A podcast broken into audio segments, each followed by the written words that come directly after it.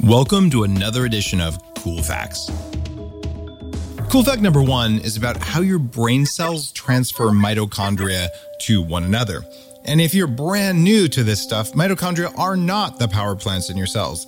They're actually the environmental sensors that then are manufacturing plants. They can make power, they can make inflammatory cytokines, they can make sex hormones.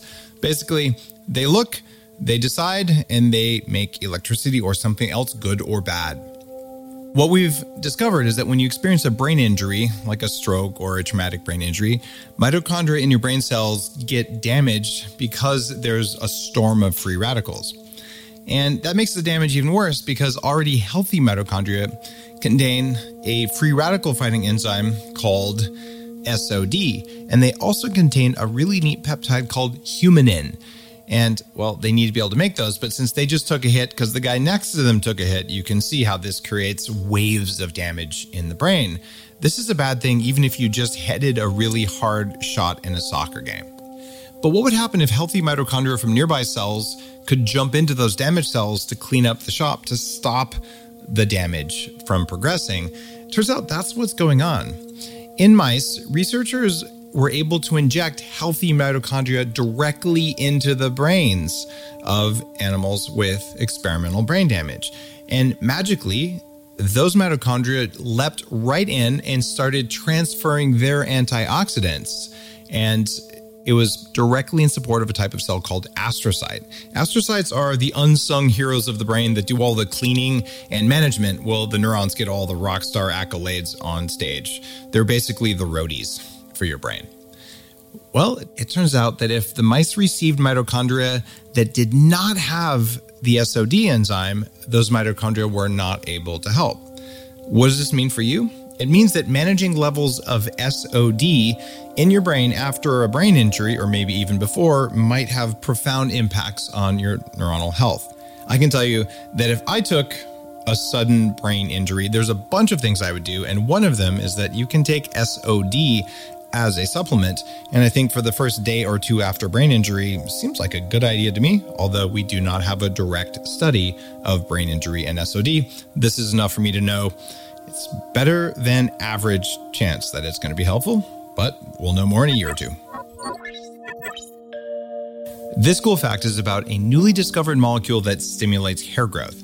Now, if you want to make a billion dollars really quick, pretty much help people lose weight, grow new hair, or have better sex or get younger. Those are the big holy grails of anti aging, and this appears to be one of them.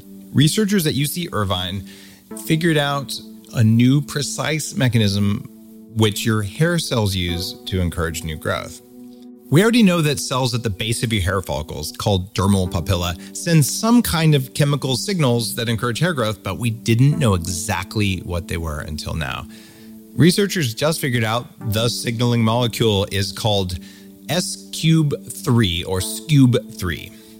SCUBE3 activates hair growth by telling neighboring hair stem cells to start dividing. And that means that hair will start growing. Even better yet, of course, they tested this in mice, which have lots of hair all over them, except it's fur. So they involved human hair follicles, which were implanted into the mice. I have no idea what kind of haircuts the mice had. You'll just have to imagine that. And it worked. So both mouse fur and human hair will grow when you give them Scoob 3. What does it mean for you? Well, maybe it means you should go out and do a line of Scoob 3, except we have no idea how to deliver it. and that's probably not the right way. So, what should you do? This one, we're probably to have to wait a little while. A wave of biohackers will go out and buy Scoob 3 as an experimental peptide compound and probably try and dose it topically or orally or something. I would wait until we know a little bit more about the best way to deliver this to your hair follicles. But once we do this, you should be able to smear it on or take it in some effective mechanism and have hair sprout wherever you want it to go. Mm. What this really means is if you wanted hair to grow in the shape of a lightning bolt on your forehead, you're going to be able to do it.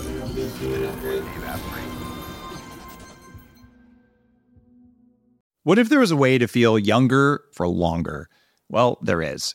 Your body needs something called the NAD plus molecule to help you age well. When you're young, your body makes a lot of NAD plus, and that helps you make energy. It helps you keep your DNA healthy, absorb nutrients well, and it protects your cells from stress.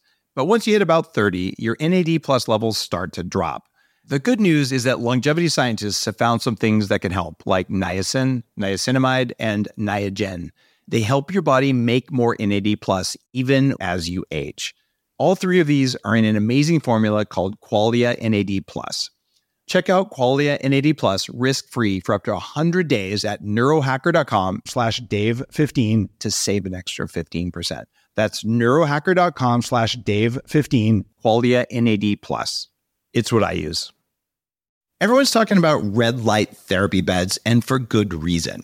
There's a company called ARRC LED that's building an entirely new class of LED devices. ARRC LED beds integrate proprietary scanning technology and frequency protocols to shape the delivery of six different wavelengths in dose optimized photobiomodulation. Yes, that's a lot of words.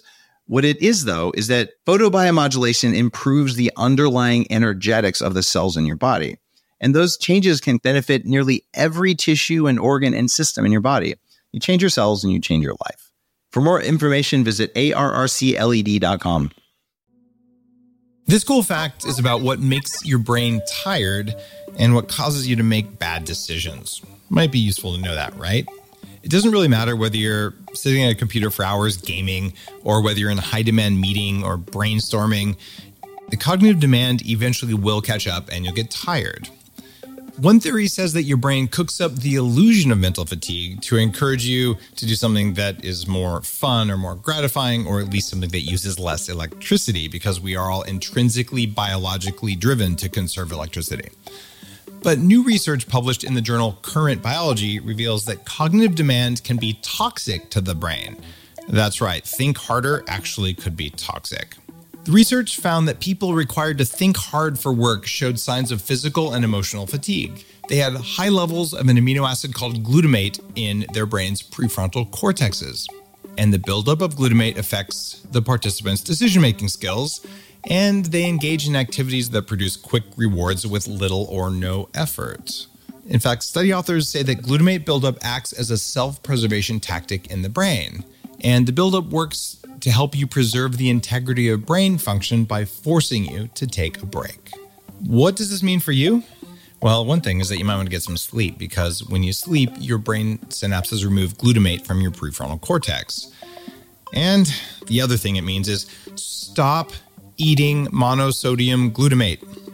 That means any commercial salad dressing, most commercial soups and sauces, and tons of restaurant foods with all sorts of unusual flavorings and almost all fast food. It's not labeled as an ingredient, but it's in there. The reason this matters is because monosodium glutamate raises glutamate levels in your brain very quickly. When glutamate levels go up, not only does your brain get tired, as this study showed, your brain also craves sugar so that it can deal with the excess glutamate restaurateurs, and I have had a restaurant open in the LA area for eight years now.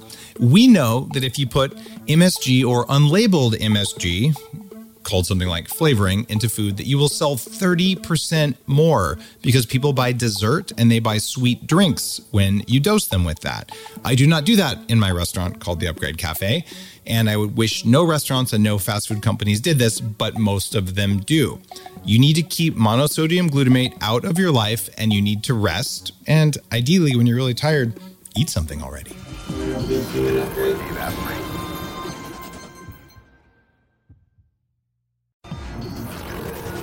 The Human Upgrade, formerly Bulletproof Radio, was created and is hosted by Dave Asprey.